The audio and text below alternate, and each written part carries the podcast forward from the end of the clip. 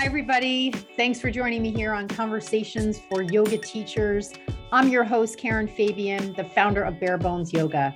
I am a yoga teacher with many years of experience, a certified personal trainer, and an entrepreneur. My mission is to show you how to get confident, speak clearly, feel authentic, grow your impact, earn your worth, and build a community. For years, I've been working with teachers in my signature program, the Yoga Anatomy Blueprint Learning Program, and I've seen so many teachers transform, and I can help you get there too. On the podcast, you'll hear anatomy lessons, stories from teachers, interviews with others in the field, and a dose of personal development. In addition to the podcast, don't forget to also follow me on Instagram and TikTok for daily videos on teaching topics. Thank you so much for taking the time to listen today. Let's get into today's episode.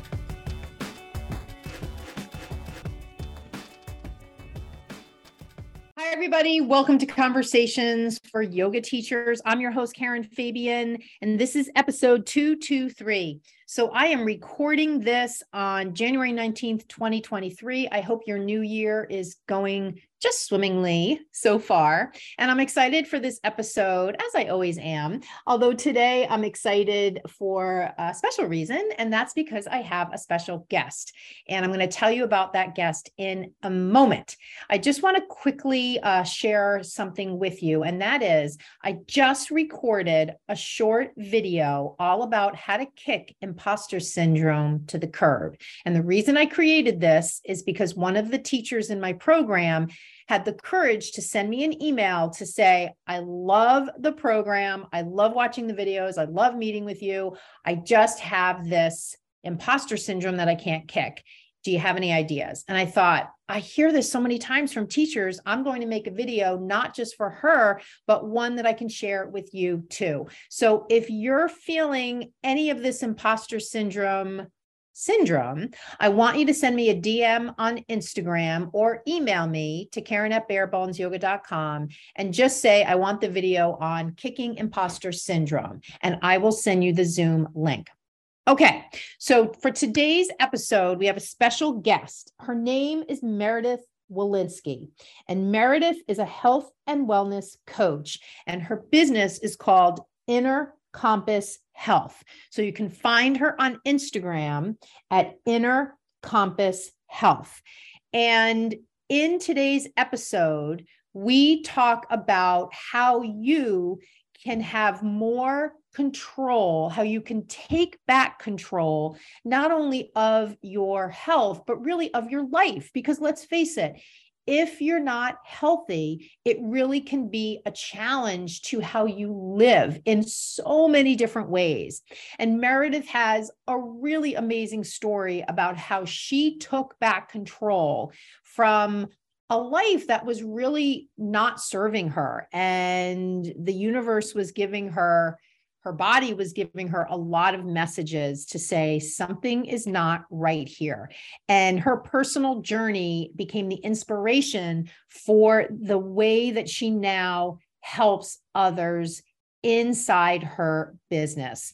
Now, Meredith and I are part of an entrepreneurial group that I'm just so thrilled to be a part of. And I'm so happy that I met her. And when I met her there, I knew that she would make a great guest on my show. So we're going to launch into that episode right now. Listen close. There are just a lot of really great takeaways. So here we go my conversation with Meredith Walensky of Inner Compass Health. Hi there. Hi, Karen. Happy New Year. Happy New Year. I'm so glad we have this opportunity to get together. Yeah, me too. I'm really glad that we're able to have this time. Fantastic. So I did a little um, reviewing of your website. So I have a little bit of a framework of what you do. And I think it's just going to be so great for um, the teachers that listen to my podcast and just anybody. I have I'm sure other people in fitness disciplines and healthcare disciplines that are going to really benefit from hearing from you and just all that you're about and what inspired you to start your business. and you know i it's no i guess i'll share with with um, the listeners that we are part of an entrepreneurial group and so i have an opportunity in that way to learn about what you do kind of in that space as well. So i have i guess maybe a little bit of inside information that you work with people one-on-one. So i'm just really excited to give um, people a chance to get to know you and to find out uh, for myself a little more about you know what you touch on a little bit when when you go on to google and look you up a little bit about your background and you know it sounds like you have a personal story that really was the catalyst to you leaving what sounded like um, a pretty intense job so i want to get into all of that so i first want to i guess just thank you for for being on the show and we can um, we can dive right in if you're if you're ready? Thank you so much. I am ready. okay, awesome. So I always think a nice place to start is with um you know how somebody got on the path they're on.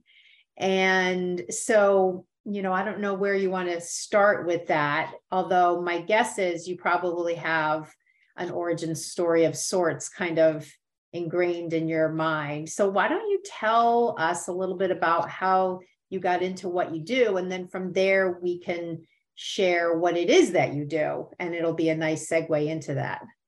Absolutely. Yeah. So, definitely an origin story. I did not plan on becoming a health and wellness coach. That was not in my life plan. um, I studied environmental studies, I was really involved in environmental advocacy and went to law school in order to do environmental law. Wow. And okay. up, yes, a very different sphere. Um, and up until about three years ago, I was practicing as an environmental attorney, doing litigation, um, really working at this incredible firm that was bringing large lawsuits on behalf of public entities uh, for against corporations who were doing bad things, who were polluting yeah. waters, polluting the land. We were bringing a bunch of climate change lawsuits, and I was doing this work that I believed was my calling at the time. Yeah. yeah. And I'm sure on some level it was probably really rewarding and was fulfilling to you. Yeah, absolutely. I mean, I I felt like I was doing this work in the world that I still believe needs to be done. I don't yeah. think that I was the right person for it. It was the right fit for me, but um, it was uh, work that was deep to my heart. Yeah. Um, the thing was, I was sick. I was really sick. I was dealing with uh, very bad anxiety, chronic migraine. Um, in the last probably five or six years of practicing, I did not have a headache free day. I mean, five, I thought you were going to say five or six months, but you said five or six years. Yes, so I, I telling alone about how long people will tolerate, right? Yeah, it's it's interesting. I mean, I was trying. I I was seeing every practitioner I could find. I went to doctors, I went to energy practitioners, I tried everything I could. Um, but, and at that time, I really saw my problem as being the migraines, right? I thought everything's fine and just I have these migraines and uh, there's nothing I can really do about it and I don't want to miss my life. So I'm just going to keep barreling through my life, pushing through to show up, to do the work I want to do, to have the life I want to have. Um, and I was suffering, but I didn't know there was really another option. And um, about three years ago now, actually very close uh, to three years ago, I made the decision that I needed to, to pause.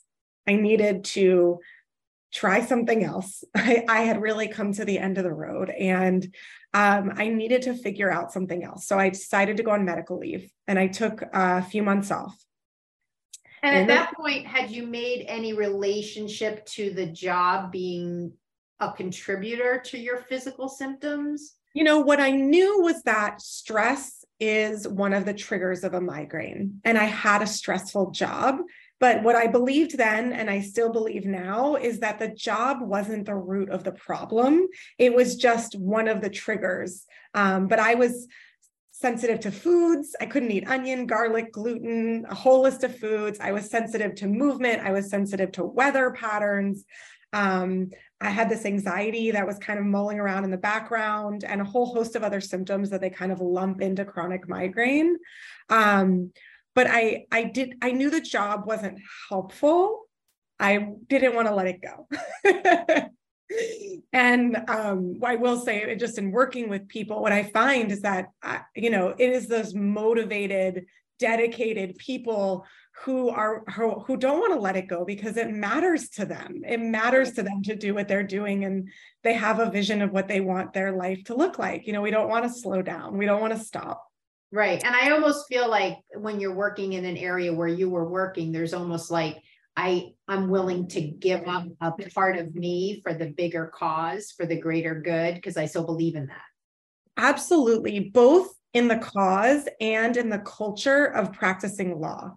You know, uh, in that culture, there's just a lot of willingness to sacrifice our health, our lives, these really critical aspects of, um, you know, our health and our lives. So, yes, so I took this time off finally. And in that time, I really devoted myself to health and balance. I uh, worked on a gut repair diet. I started this program called Brain Retraining, which is a neuroplasticity program um, that that was truly foundational and amazing. Um, and I was just moving through my days in a new way where I was uh, committed to taking care of me, which frankly was a foreign language, right? To really give myself the space to say, I'm going to listen to what I need today. I'm going to really take care of me. Um, and in a matter of months, I got better than I ever thought I could. Like, wow. uh, I just transformed my life. And it wasn't just uh, being out of physical pain.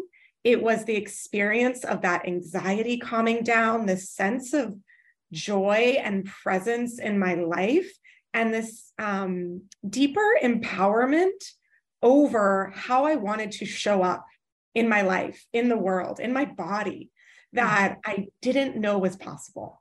Okay, so you need to stop here for a moment because you're kind of glossing over this massive transformation. And and I who sort of consider myself well versed in these areas I'm like holy cow. Um, so I want to hear a little bit more about this brain retraining because I sort of feel like that was probably pivotal in reshaping the way you look at the world. And at the same token I feel like I want to know a little bit more about can you sort of give me a sense of what your day looked like when you were in this new life of not having your job? I mean, obviously, the biggest thing is you're not working. Give yeah. me an idea though, because you can still be in that scenario where you're not working, but you're just laying on the couch for now 19 hours right. a day. The, right. the internal motivation is missing and all the neurons aren't firing. So what did your day look like? What were you doing when you were? Yeah, that's a great question. Um, so my days looked like I would sleep until my body wanted to wake up.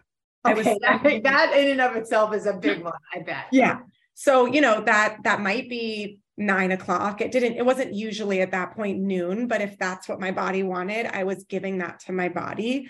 Um, I was doing the brain retraining practices. They recommend you spend about an hour a day when you do these this brain retraining program I selected. There's a whole bunch, and I'm happy to share more about them because they are truly transformational. Um, like meditation, just give me a little taste of like what that looks like, and we can talk about it more. Yeah. So, brain retraining is based on the science of neuroplasticity. So, until relatively recently in neuroscience, they thought that the brain basically developed to a certain age right. and then stopped. That's it. Right. That's it. Our brains are the way they are. If you damage a part of the brain, it'll never come back. And, and that's really how neuroscientists understood the brain. And in the last 20 years, there have been huge developments in brain science that showed that that's just false. Right. That we continue to actually create new neurons, the cells right. in the brain, and that the way the neural ner- the neural networks, it's a hard word to say, fire actually shifts over time. When I think about it from the perspective of not a scientist, it makes a lot of sense, right? I uh, just traveled to Brazil and I didn't know any Portuguese. And then I learned Portuguese. So, in order to be able to speak enough to get around that city, I had to develop new neural pathways of how to understand and associate and move through the world. Well, just like we can learn a new language, our brain can learn to create new associations mm-hmm. between things that may cause a stress response mm-hmm. or, or trigger any sort of reactivity or not trigger that reactivity. Mm-hmm. And so the idea in brain retraining is that it is possible for our brains to kind of become overreactive. Mm-hmm. My parents just built a new house, and when they put the alarm system in, the alarm just kept going off like intruder intruder right just randomly we'd be sitting on the couch um, and the brain can do that too right the alarm network in the brain can just get over triggered such that it's responding to scents or foods or right. motion or things that it shouldn't be responding and creating a stress response. Right. The underlying idea in brain retraining is if we can get ourselves out of the stress response, we can get ourselves out of fight or flight and back into that parasympathetic state, which obviously yoga is one way people do that. Sure. Um, then we're actually creating the ecosystem in our body where it can heal itself. Because when we're in fight or flight, our body is focusing on protecting us from an external stressor or an internal stressor like a virus, right? But we're in that parasympathetic rest, digest, heal state. Our body can actually spend its resources taking care of us. And Got so it. the basic understanding of brain retraining is that it is creating tools to create these new neural associations so your brain isn't going into this reactive mode okay so what does that look like like in your days what were you doing right so they have different brain retraining programs have different uh, activities actions that they make you do but they're usually some sort of meditative state with a predetermined script that you're saying to yourself maybe you're you're in meditation maybe you're doing a memory or a future visualization but you're basically using your capacity to control your focus of attention to create a feeling of calm and safety and joy in your body to to break the reactivity to whatever the stress uh, trigger is.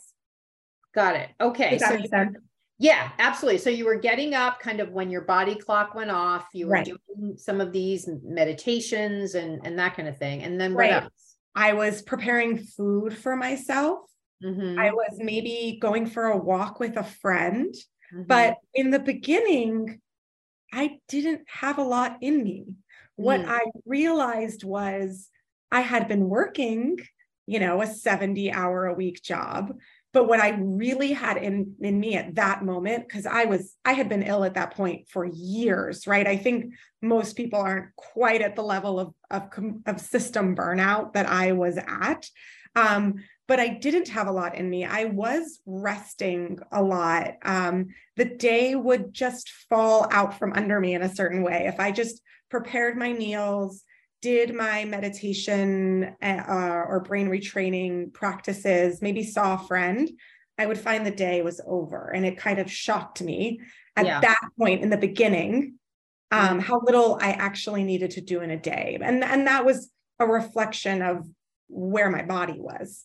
Right. Um, and then as I started to heal and started to feel better, then I started to fill my days more um, and a lot of that was just doing the things I love, right? So it might be hiking with a friend.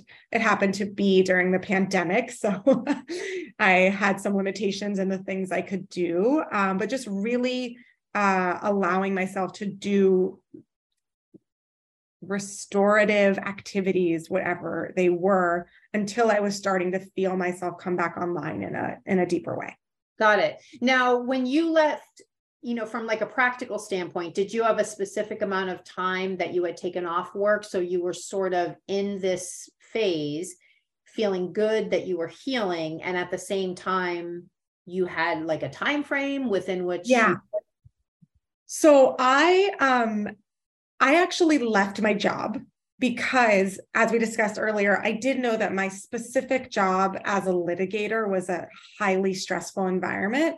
And I knew that at that point I was going to come back to environmental law and policy, but I was going to do it a slightly different way. So I knew that that specific job was probably not going to support me. And I wanted to give myself a little bit of leeway. Um, and I had at that point about six months of leave, of medical leave that I had been awarded. So I thought that I would have those six months. And then I had this idea that in six months I was going to get magically better and travel the world for six months or something, you know, some pie in the sky idea because I like to, um, you know, dream. and then I was planning on coming back to same profession, slightly different job, you know, rested and renewed and ready. Right. Um, so at about that six month mark, I started to think about what I wanted to do, what I what I really wanted to do next. I was feeling so much better. I was not 100% healed. Um, but I was having days where I was not in pain, right? As opposed to, you know, always being in pain. I was just noticing uh, the brain fog and all of these other aspects were calming down. My my sensitivities to foods were starting to reduce things like that. Um, and in that time i really actually kind of started to get angry. This anger came out in me karen um, which was that i had spent close to a decade and thousands and thousands of dollars trying to get better and not one person had said to me, Do you know that you actually have everything you need in you to heal? Mm. No one said that. I, I was waiting for somebody to fix the thing that was broken in me, right? I was waiting for a healer to come along with a pill or a yeah. tool or something and fix me. And in those six months, this, I get emotional when I think about it still yeah. to this day this light bulb went off that was about that empowerment. That was, wow, mm-hmm. I actually can change my brain. Mm-hmm. I actually can change the physiological responses in my body. Yeah. I have the tools. Yeah, and it's it's interesting because every person you went to probably saw you through the lens of the tools that they have right. to give people. So Right. You know, I can't, I mean, maybe someone more in the naturopath arena might say, and you can also listen to yourself. However, they're also going to probably, you know, share a number of techniques and different potions and lotions and teas and all of that kind of stuff. Uh, Absolutely. first, rather than. Absolutely. I, the anger was not at any specific individual. I really started to understand exactly what you're saying. Mm. That people are here to help and they have the modality available to them to give you. But where was the person who mm. said, I believe you have what you need and that you have a puzzle to put together, and I'm going to support you in putting that puzzle together so you can create the habits that are supportive to you so that you can learn the tools to actually calm your nervous system and you can change the way you relate to yourself and you can change the way you relate to your job. I'm here to help you think about what you want to do next. Mm-hmm. I'm here to help you have the tools to do it yourself. Where was that person? So do you think that if you encapsulate that type of approach that that would land within the neuroscience realm in terms of empowering somebody by educating them as to their ability to change. It's almost like saying to a person who's in depression, who's in this mm-hmm. heavy duty clinical depression, do you know that you can actually change the way you view the world, which will change your experience of it? You can do that. And I can show you how if I give you some of the mechanics of how right. the brain works and the exercises you can do to leverage its ability. So, that specific neuroscience approach is what these brain retraining programs are doing. And there are many of them out there. And just in case there's some listeners out there who want to know about them, I'll just list off a few sure. that I um, have a relationship with. And those are the dynamic neural retraining system, DNRS, Um, and I can send you links, Karen, to some of these afterward. Um, there is the Gupta program. Um, and there is also Dr. Cathleen King's uh, Regulate and Primal Trust program. Um, there are many others, but those are three of the biggest players out there, and they're, they're amazing programs, and they're focusing on brain retraining. Mm-hmm. But what I realized in my process was that brain retraining was a piece of the puzzle. Yeah. Understanding mindset, understanding my relationship to my brain and my mind was a mm-hmm. piece of the puzzle. Mm-hmm. It was not my complete puzzle, right? right? Right. And who was the person who looked at the puzzle? Who was the person who saw me as a heart, a mind, a body, a soul, and wanted to create the container where I figured out how to move into true health? Mm-hmm, right? Mm-hmm, mm-hmm, mm-hmm, there is not there wasn't that person. I didn't know that that person existed at the time and i i wanted to become that person that yeah. helps people. and the more that that's how i ended up where i am. And and i at first i was focusing on illness and chronic illness but the further i got away from my illness the more i understood something which is that my migraines were not the problem they were the symptom of a deeper problem and yeah. the deeper problem was a way of relating to my environment where I was giving my everything to everyone. I was not listening to my body. I was burnt out. And that's yeah. why I started to really talk about burnout because I think migraine was the way mm. that my body showed yes. me burnout. Showed you what? Burnout.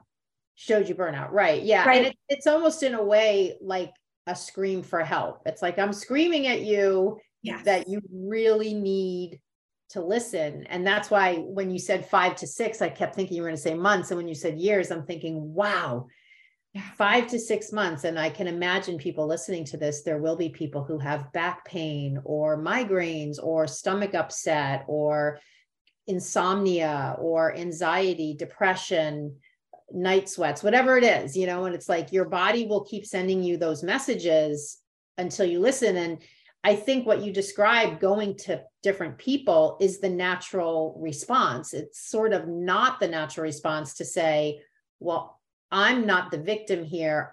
I'm the answer, or the answer lies within me to be at the control board, at the dashboard of all of this. Absolutely, Karen. I think that we in our society think about a health issue as the standalone problem that you mm-hmm. go to the expert and they fix. And mm-hmm. sometimes that is what it is. Sure. Right? You have a broken leg, you have a broken arm. Yeah. And and and there I am in no way a person who eschews modern medicine, right? Like, I absolutely believe there are moments where that is what is needed. But when we're talking about these kinds of chronic issues, yeah. whether those are physical, mental, emotional, I, I do believe that we're talking about a systemic imbalance. And the question is, how do we get back to true health and balance? Not mm-hmm. how do I fix this symptom of the broader problem? Yeah, it's interesting that you say this because I'm rereading for like the third time um, Breaking the Habit of Being Yourself by Dr. Joe Dispenza. Yes. You you've read that book, I'm sure. And it's just so interesting because a lot of what you're saying ties in so well conceptually with this idea of we are ourselves, which is a basket of belief systems and frameworks and ways that we view and interact with the world. And in so many ways, the problems that we have are related to that. So his whole premise in the book of is is if you can just stop being yourself, which sounds mm-hmm. ridiculous, but yeah. in a way it's like that's where the secret lies. You have to sort of break that dependency, it seems, with how you view yourself and who you are up until this point. Unless, of course, everything's going swimmingly, then proceed right? Mm-hmm. But I think it sounds like what you're saying is when things aren't proceeding swimmingly, the problem really is within yourself and you have the power to change it. Yes, and I and I and we have focused a lot in our conversation on the like brain retraining uh, mindset part of it, but I also just want to bring in this whole other universe of things that are hard to change, which are habits, right? right? And so I, you know, I went and became a health coach. And part of what you learn in the training to become a health coach is the science of habit change. Yeah. So, yes, we have to learn how to change our mindsets, but we also have to learn how to change our habits. A lot of folks know I need to be sleeping. I need to be eating differently. I, you know, I need to start engaging with my boss differently, but I don't know how to change the habit. Well, right. that's a whole other yeah. set of of, of um, steps and understandings that we don't learn. Right in school, no one teaches us how oh, to change yeah. our habits. so, excuse me. So these different aspects that, that come together is re- really what I'm referring to when I refer to that puzzle. That is what is balance, what is health looking like for any individual person. I do not subscribe to the idea that health is a thing that we all do the same way. Three right. meals a day and eight hours of sleep at night, that might work for you, but I can't tell you it works for you. And the only way you know what works for you is you're listening to your body, which mm-hmm. is another piece that is fundamentally missing in so many of the people that I work with. They don't right. know how to listen. So right. that this this skill of listening and then the skills that are required to actually make the changes, whether that's the habit change, whether that's the mindset change, whether that's the relational change. Yeah. Yeah, I love that listening part. Um, and I can so relate to that because, you know, I sort of feel like for my own life, I've become very steeped in the whole um, idea of breaking the habit of being myself. So a lot of times when I hear myself going down a certain path in what I'm saying, or when I feel nervous knots in my stomach or something, I'm giving myself that verbal reframing or that verbal coaching to try to it's okay just get back on you know get back on track whatever it is so it sounds like what you're saying is you almost have to lean more into yourself as the coach of yourself. Yes. One way. of the biggest differences between being a coach or a mentor or a teacher is that as a coach, my job is to actually more often ask the right questions. Yeah. Yeah. Help you get to the answer than to give you the answer yourself. Now, I might give you information that helps sure. you get to the right answer, or I might help give you tools that help you create that answer. But yeah. it's more about helping people access their truth, their wants, their desires than a teacher, for example, or a mentor who's usually helping you go down a certain path. Right, right. So, okay, so you've sort of alluded to your work with with individuals and you talked about getting certified as a health coach. Tell me, is that sort of chronologically where things went? You you decided you weren't going to go back to the corporate world and you went into becoming a health coach. So tell tell me more about how that morphed.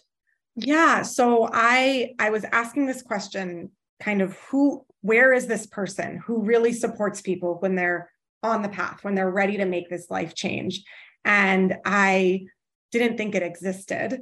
Actually, I didn't know that the thing, the word health coach was a thing. I didn't know that certification existed. And I started to create my own program based on body, mind, emotion, all these pieces together that I was going to coach people. And I didn't know it existed. And in talking to people about this work I wanted to do, someone said, Oh, do you know that there's these health coaching programs? It's a thing and uh, you know my mind kind of exploded at that moment realizing it existed and and um, so then i went and i found a health coaching program um, and i got certified as both a health and life coach uh, through the health coach institute. And that is where i learned as i was saying this the the science of habit change but also the skill of being a coach of stepping back and asking the questions to help people get down to what their truth is, to what they want to do, to motivating them, right? So often we know we need to do, but what's lacking is the motivation. Well, that's a skill, right? Is helping people tap into their internal motivation, right. direct their compass in the right place. They have that. So that's where I got that, those pieces. Um, and then I use that in creating my program. Got it. So tell me a little bit about what your program looks like. Like, what's the experience of someone when they work with you? What What does that look like? So right now I am working one on one with folks doing a 12 week, 90 day program. Mm-hmm. And in mm-hmm. that program, we meet once a week for approximately an hour. Uh, starting the first session is all about the visioning. It's all about really getting clear on what's not working but what what do you want? Where where are we focusing on going? And getting clear on what the goals are and starting to uh, create that future as a thing that exists that we're going to start moving towards mm-hmm. right because what we often do is when we're dealing with the problems all our focus is on what's not working. So that first set that first session is all about resetting the compass to where we're going. What are we creating together? Mm-hmm. and then in the next 10 sessions what we do is create space. I'll come in with information a different topic that we'll discuss every week working through these different areas i've brought up to you right? The body, which encompasses the habit change, things like that, the mind, the heart, the emotional connective space, and then the soul, which is really where I talk about contribution and purpose. Mm-hmm. Um, bringing those different pieces in, bringing the nervous system pieces in, bringing the science of burnout in, because as I said, I'm focusing more on burnout. So I will share a little bit of information um, and then we will focus on what's working and what's not working. And that might be morning routines, that might be uh, productivity at work. It might be something to do with diet, right? It, and it and it really depends on what that person is dealing with that week. And so each week they're coming back, they have accountability. We're seeing what's working and what's not working through that experimental curiosity based lens to continue to, to make it work. We're, we're creating action steps based on my understanding of the science of habit change so that we actually are creating action steps that get done. Mm-hmm. Just an aside, I think one of the most interesting things I see is that when we want to make a change, we usually want to make this giant change all at once. And we have this perfectionistic, incredibly intense goal for ourselves. We try it out, we keep it up for a few days, maybe, and then we inevitably fail because it's this huge change. And then we get mad at ourselves and feel bad about ourselves. And then we just can't even get back on the wagon and we give up, right? right? That's kind of intuitively how people try and make change. But through this 12 week program, we are creating incremental change so that it solidifies, so that it becomes part of your habits. So by the end of this three month program, people look back and they can't even believe where they were at the beginning because things have been changing so slowly that they forget. I love going back and sending people to read their notes from the beginning of the sessions because they just they sometimes are like, I said that. yeah. Yeah. That's that's so awesome. So what kinds when you say burnout, um, do you mean like when I hear burnout, I think of like corporate burnout, like someone's working at a job? Is that what that looks like? Are there other ways that people might be burnt out?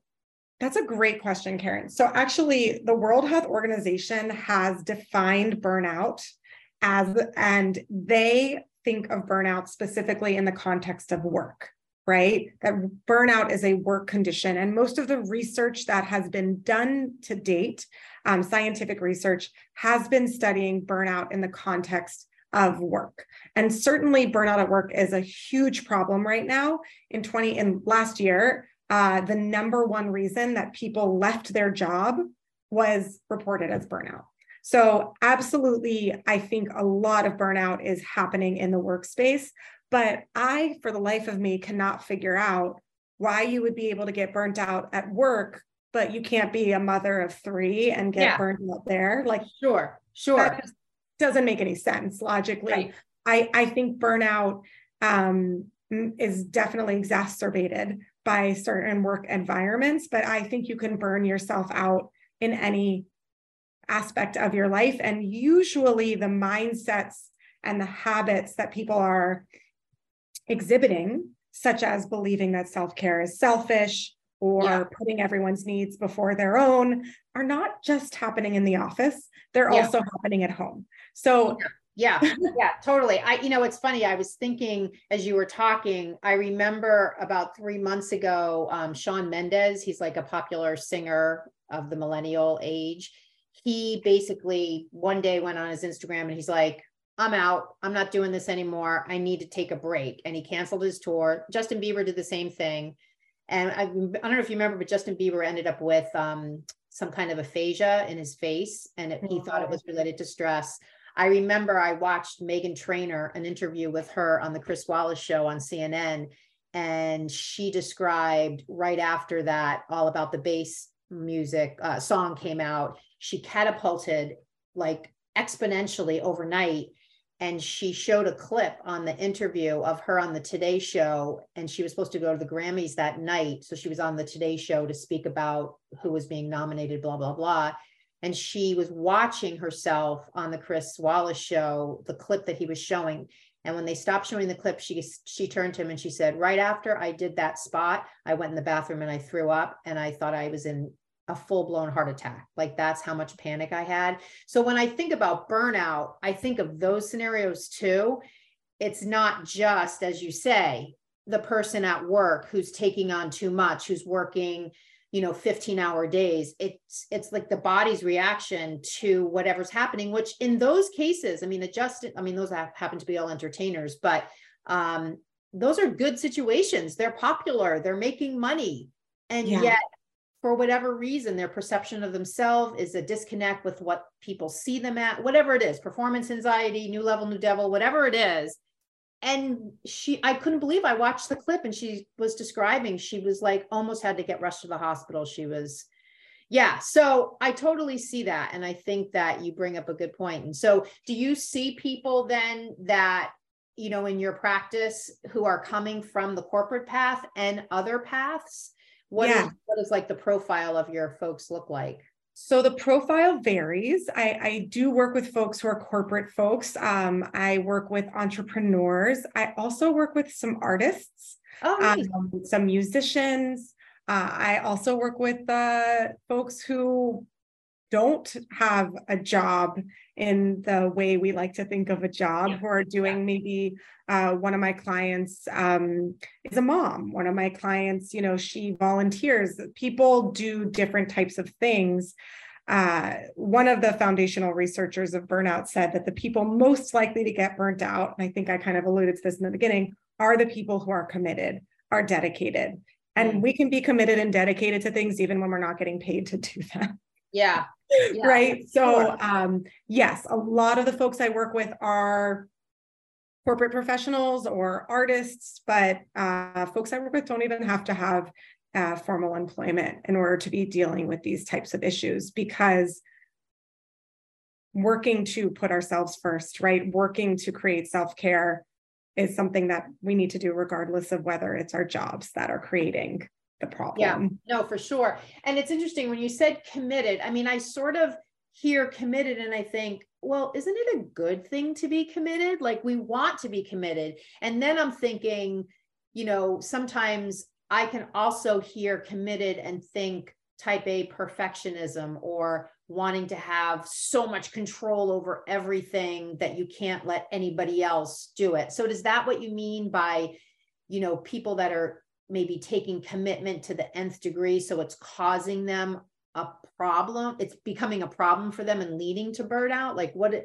what is that committed really when, when does committed kind of cross the line and become problematic? Because i think most people would want to be committed to their goals and their dreams and good habits.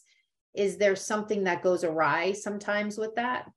That's such a good question. I think it's not about whether being committed is good or bad. Certainly, I think there we do want to be committed and we want right. to be living lives that feel motivating and purposeful so that we create that commitment. I think it's about when our commitment, our dedication to certain things is so powerful and so dominant that we're actually cutting off that listening and that commitment to our own selves to taking wow. care of ourselves. Yeah. And in this culture that we live in, where things move so fast, where we're expected to get so much done, where we place such a premium on progress, mm. productivity, and success, that care starts to fall out from under us. And I cannot tell you how many people I have talked to that when we get down to it, fundamentally believe that taking care of themselves is selfish, that saying no to people in order to take care of themselves is selfish, is wrong, right? And maybe they don't realize they think that yeah. until we start to dig in deeper. So, yes, I think commitment is a wonderful thing. I think that people who are the most committed are the most susceptible to reaching that place where you get out of balance and need to start to look inside and reorient how they prioritize. Yeah. And when you just said the belief that, what did you say? The belief they believe, oh, the belief that taking care of yourself, that saying that saying no or yeah. self-care is selfish. Yeah. And see, that's where I see that connection to being yourself like you have to break that link because isn't that belief that they have ingrained in something they were told when they were younger? Some they're making some correlation there's some relationship in their mind between well if i say no and put myself first then it means i'm a bad person i'm selfish. Like do you have to somehow decouple those pieces yeah, absolutely. So, uh, when we talk about making changes, there's kind of these three levels of changes there's habit change, right? There's belief change, and then there's identity change. Ah. Okay. So at the top level is that habit change. It's kind of the easiest place to get to, right? I, I just worked with a client uh, yesterday, not yesterday, today is Monday. I worked with a client on Friday who was trying to keep his cell phone out of the bedroom so that when he laid in bed at night, he wasn't on his phone doom scrolling um, and then waking up in the morning and going right to his phone, right? right? So, working on disconnecting from the phone, habit change. Right. Right. And that's probably the easiest place to get started. And that's usually where we start to make changes, how we're eating, how we're doing things. That's usually where we start sometimes we might find we can't make the habit change because underneath that habit is a belief, like you just discussed this belief of if I take care of myself, that I'm selfish. You have to decouple that belief in order to make certain changes. Mm-hmm. Right. And so then we need to get down into the belief work. And that's where some of the most exciting coaching comes in, right? Is helping people see the belief, decouple the belief, and create new beliefs and having the tools to do that it's, it's really uh, exciting and fun. And then beneath that is that identity shift, right? Not just, I believe I can take care of myself, but then mm-hmm. the shift over time to, I am actually a person who takes care of myself. Yeah, that's that gives me chills. That's like magic because yeah, I I could see that being it's kind of like the the volcano and you have the part where the lava is coming out but if you go all the way down to the base of the volcano that's where the lava comes from. And unless you really get to the source of it you can change the lava coming out of the top possibly. You can divert it you can put a lid on it but it's still going to be coming up from the bottom unless you get to the root cause. And and those beliefs um, i've done some episodes on money mindset and i know money is a topic where people often have a lot of beliefs. I'm not good with money. I can't handle money. Um, i'm not good at saving money. I'm not good at math so therefore i can't ever invest anything because i can't you know all of these things. Um, so yeah i can imagine that must be for your clients when they get to that root belief and they can see themselves differently, that must be where real change can begin. Like then it must just be like the snowball is going down the hill and they just are like, oh my God. Like you say, they look back and they go, I can't believe I wrote that just three months ago. yeah. I think the reality of change is not linear. So it's almost like you don't necessarily start at the bottom or the top of what we just discussed and go in one direction because it goes both ways. Because yeah. also habit change is sneaky, right? Mm. If you over time start to put these little habits in chain in place where you are taking care of yourself, and suddenly you look around and no one's rejecting you suddenly your your kids are still alive even though you're taking time for yourself every day or your boss hasn't fired you even though you're taking a lunch break those little habits are actually creating points of uh, information for your brain about truths of the world. Yes. And so sometimes we start at the belief place and we unpack the belief, and sometimes we go all the way down to the identity place and we unpack the identity. But a lot of times, what we do is make changes in our habits that over time actually just percolate down like rainwater yes. right into who we are. And suddenly you turn around and you say, Oh, I am a person who takes care of myself. Whoa, I didn't even know I was. Right. right. So I think it can happen different ways. And that really comes back, Karen, to what I was saying earlier, which is the puzzle, which is that nobody goes in this one path the mm. same way, the same changes, the same kinds of changes, and creating space for people to go in this spirally curvy non-linear journey to whatever balance looks like for them and let that be okay yeah. right yeah. that is fundamentally what underpins my approach to what true health and balance looks like and how you create that is not that i'm going to give you an idea of how you get there or everyone starts at belief work everyone has to do the habit change it's let's show up let's give you the information let's give you the tools and let's ask you the right questions mm. so that you can find your authentic path whatever mm-hmm. that is yeah and i love the way you know when you were talking about starting with the habits it sounds to me like that's typically something that people can sink their teeth into in the nearer term and right. maybe in your calls it's a lot around just kind of keeping them on track with the habit.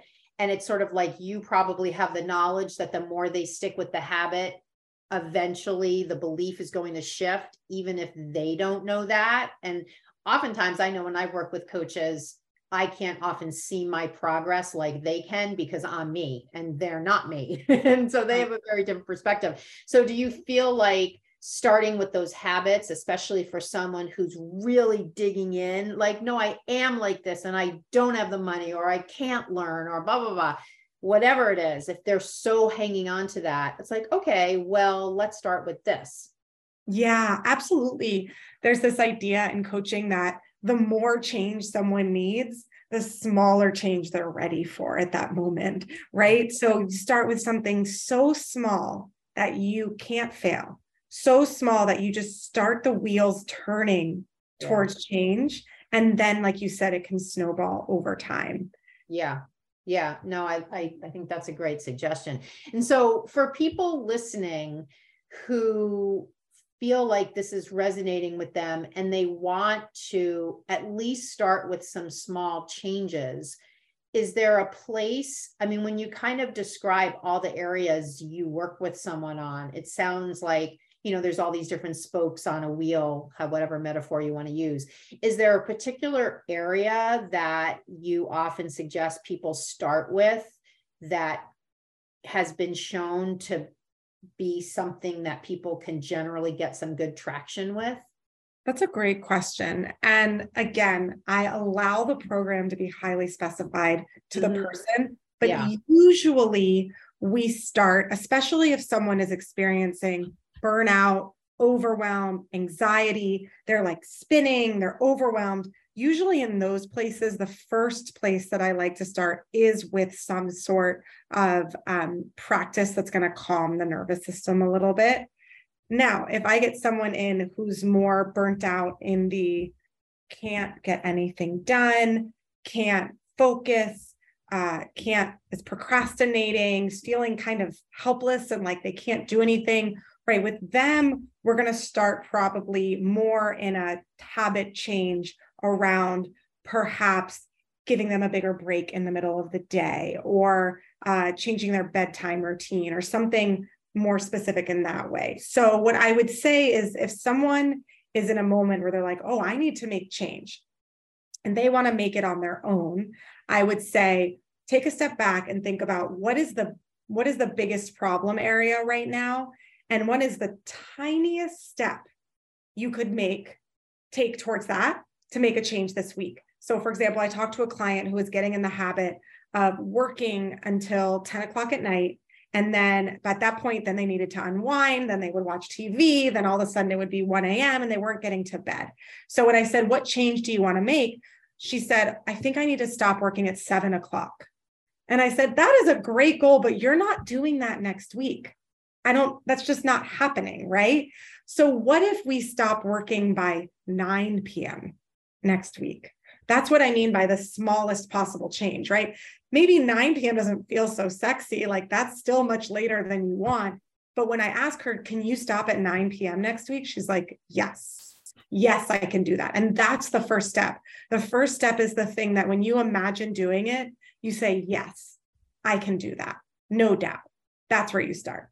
Yeah. And I think that that is a perfect example of why it's so valuable to work with a coach because the person oftentimes can't see a way out of the problem and until you have that like objective skilled third party second party whatever it is that's where you can start to really make progress because you have that other person giving you a, a another perspective because we're kind of just in our own heads all the time the other thing i wanted to ask you especially since your journey involved leaving your job mm-hmm. um, so that you could literally just give your body a full rest.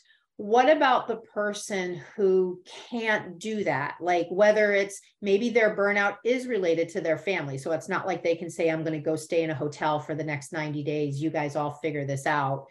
So, how can someone balance, you know, I, I can, I'm just thinking like when I used to go to teacher training, some of my first teacher trainings, and they would be such amazing like experiences and people would have all these revelations and we would have so many people at teacher training that'd be like i'm going home and getting a divorce. I'm going home and quitting my job. I'm going home and opening a yoga studio. And we would be like no. Yes we recognize you're having an amazing experience and go home and reentry is going to be what it is. Don't make any big changes.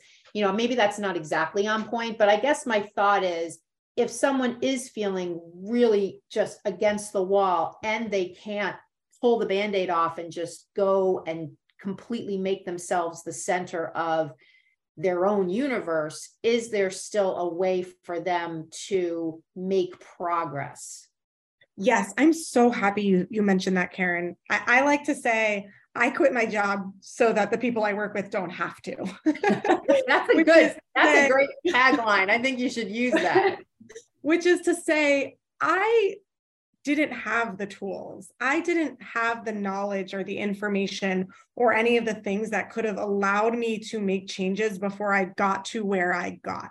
Right. As I said, my journey was started over a decade before I actually got better.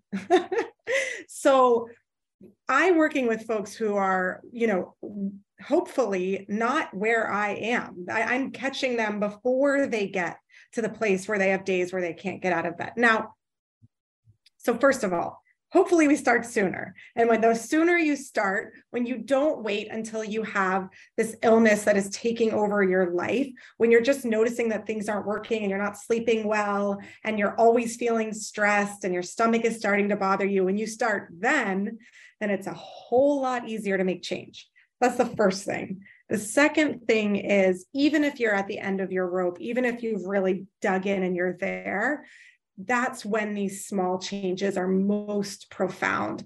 Uh, one of my first clients that I had, who I still work with because she's just a wonderful human, one of the first things we ever did together was giving her a 15 minute lunch break. When she came back the next week, you would have thought that we changed her entire life. Wow. Truly, taking 15 minute, it wasn't just that actually, it was a 15 minute lunch break and not having dinner in front of the TV. Those were the two action steps that week. Wow. Because, because she was constantly having information coming at her. She yeah. never slowed down in the day. That was a fundamentally earth shattering shift for her. Just taking these spaces, right? So sometimes it's not about a huge change, it's about the right small change that can actually allow for really big things to unfold from there. And then maybe six months down the line, when you have the tools and you have the mindset and you're reoriented in a way that works for you, you do quit your job. That client went on to get a new job that she loves more, but she did that from a place of knowing how to take care of herself, knowing what she was worth, and finding what she wanted, instead of from a place of desperation, burnout, end of her rope, hoping that the new job was going to save her, which is a fundamentally different place to be. Yeah, of course. And I love that. I, I, um, there's this old movie with Jennifer Lopez that she's in with Matthew McConaughey. I think it's called like Marry Me or something, or the, no, the wedding planner. And yeah. She, right. And I remember in the beginning of that movie, she sits down at the TV and she has her little TV table and she sets up because she's like an etiquette person because she's a wedding planner and she sets up this perfect layout in front of the television. And of course, the focus is on the fact that she's alone, right? She's not in a relationship. But I remember seeing that when you were just describing that, I could see this person in my mind you know, just being in front of the input of the television while you're eating. And it does create a different experience of you with your food and it can change your digestion. And, you know, like I, I joke around with my parents when I go home because they don't even talk to each other anymore when they eat because they don't want anything to interfere with their drinking and chewing and eating. So um, when I go home, they're always like,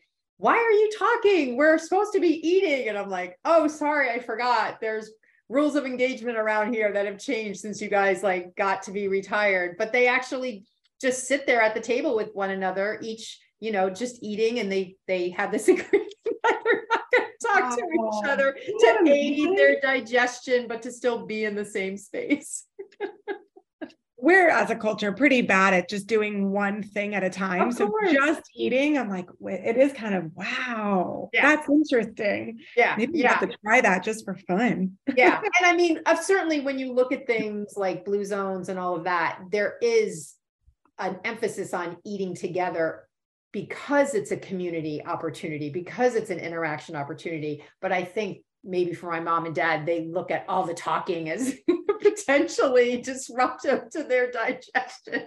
Oh gosh. So anyway. Right. And I'm thinking of that blue zone piece about, you know, coming together. And and one of the things I'll just say is so often we find that those, you know, amazing things that make a difference are the things that intuitively we want, right? Just coming yeah. back to it when you really start to ask yourself what would feel good. Usually people will, will say, Oh, I want to, you know, take a meal. I want to enjoy company. Yeah. like these are these things that make us feel better.